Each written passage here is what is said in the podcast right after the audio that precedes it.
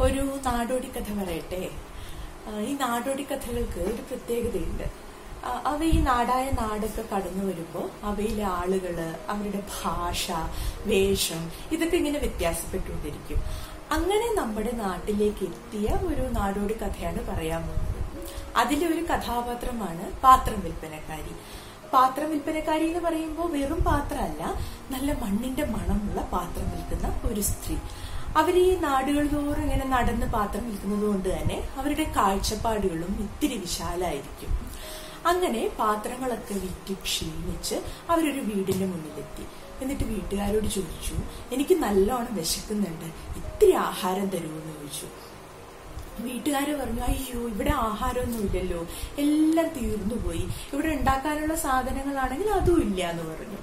അവർക്കത് വെറുതെയാണെന്ന് മനസ്സിലായി. കാരണം നല്ല മണം വരുന്നുണ്ടായിരുന്നു. ആ വീട്ടിൽ നിന്നും ചുറ്റുവട്ടത്തുള്ള വീട്ടിൽ നിന്നും ഒക്കെ നല്ല ഭക്ഷണത്തിന്റെ മണം വരുന്നുണ്ടായിരുന്നു. പക്ഷെ അവരൊന്നും പറഞ്ഞില്ല. തൊട്ടടുത്ത വീട്ടിലേക്ക് ചെന്ന് വീണ്ടും ഇതേ ചോദ്യം ആവർത്തിച്ചു. അവിടുന്നും ഇതുപോലൊരു ഉത്തരം കിട്ടി. മൂന്നാമത്തെയും നാലാമത്തെയും വീടുകളിൽ ഇതേ ചോദ്യം ഇതേ ഉത്തരം. അവർ അപ്പോഴും ഒന്നും പറയാതെ നിന്നു. പെട്ടെന്നാണ് ഒരു വീടിന്റെ അരികിലായിട്ട് ഒരു ഇരുമ്പ് കൊണ്ടുള്ള ഒരു കോടാലി വച്ചിരിക്കുന്നത് അവർ കണ്ടത്. അപ്പൊ അവർ വീട്ടുകാരോട് ചോദിച്ചു ആ കോടാലി ഇല്ലേ അതൊന്ന് തരാൻ പറ്റുമോ ഞാൻ അതിനെ കൊണ്ട് കോടാലി കഞ്ഞി ഉണ്ടാക്കാന്ന് പറഞ്ഞു. നല്ലൊരു പരിപാടിയാണല്ലോ. വീട്ടുകാർ ആദ്യമായിട്ടാണ് കേൾക്കുന്നത് കോടാലി കൊണ്ട് ഒരു കഞ്ഞി എന്നൊക്കെ ഉള്ളത്. അവർ വേഗം അതെടുത്തങ്ങ് കൊടുത്തു. അപ്പൊ നമ്മുടെ പാത്രം വിൽപ്പനക്കാരി ഈ കോടാലി നന്നായിട്ട് കഴുകി വൃത്തിയാക്കി ഒരു പാത്രം എടുത്ത് അതിൽ വെള്ളം നിറച്ച് കോടാലി അതിലിട്ട് അടുപ്പത്ത് തിളപ്പിക്കാൻ വേണ്ടി വെച്ചു.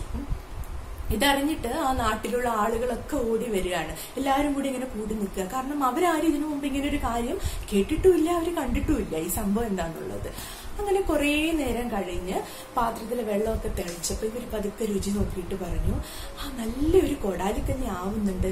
പക്ഷെ കുറച്ച് ഗോതമ്പ് കിട്ടുകയാണെങ്കിൽ കുറച്ചുകൂടി ഒരു കൊഴുപ്പുള്ള ഒരു കഞ്ഞിയായിട്ട് അത് മാറുമായിരുന്നു എന്ന് പറഞ്ഞു.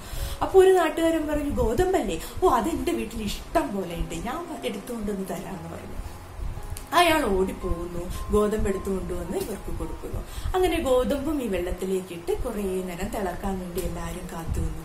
ഇത്തിരി നേരം കൂടെ കഴിഞ്ഞപ്പോ അവർ വീണ്ടും അതിന്റെ രുചി നോക്കിയിട്ട് പറഞ്ഞു നല്ലൊരു കോടാലിക്കഞ്ഞിയാണ് പക്ഷെ കുറച്ച് വെണ്ണയും ഇത്തിരി ഉപ്പും കൂടെ ഉണ്ടെങ്കിൽ കുറച്ചുകൂടെ നല്ല രുചിയുള്ള ഒരു കഞ്ഞിയായിട്ട് ഇത് മാറുന്നു പറഞ്ഞു.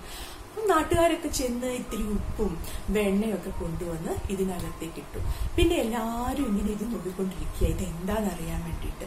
കുറേ നേരം കഴിഞ്ഞപ്പോൾ നമ്മുടെ പാത്രം വിൽപ്പനക്കാർ പറഞ്ഞു കുറച്ച് പ്ലേറ്റൊക്കെ എല്ലാവരും ഒന്ന് സംഘടിപ്പിച്ചു കൊണ്ടുവരൂ. ഇത് ഒരുപാടുണ്ട്. നമുക്ക് എല്ലാവർക്കും ഒരുമിച്ച് കുടിക്കാന്ന് പറഞ്ഞു. അങ്ങനെ ആളുകളൊക്കെ അവരുടെ വീട്ടിലേക്ക് പോയി കുറച്ച് പാത്രങ്ങളൊക്കെ കൊണ്ടുവന്ന് അവിടെ നിരത്തി വെച്ചു. ഇതിലേക്കൊക്കെ കോടാലിക്കഞ്ഞി ഇങ്ങനെ ഒഴിച്ചൊഴിച്ചു കൊടുത്തു. അപ്പൊ എല്ലാരും അത് കഴിക്കുകയാണ്. എന്തൊരു അത്ഭുതമാണെന്നറിയോ ഭയങ്കര ഒരു രുചിയാണ് അതിന്. ഇതുവരെ അവർ അനുഭവിച്ചിട്ടില്ലാത്തൊരു രുചി.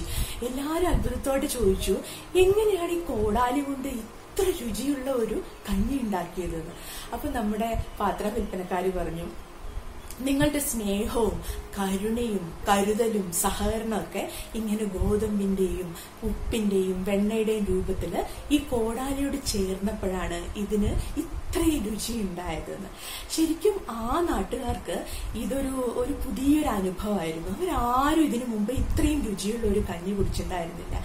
പക്ഷെ നമുക്കറിയാവുന്ന ഒരു കാര്യമുണ്ട്.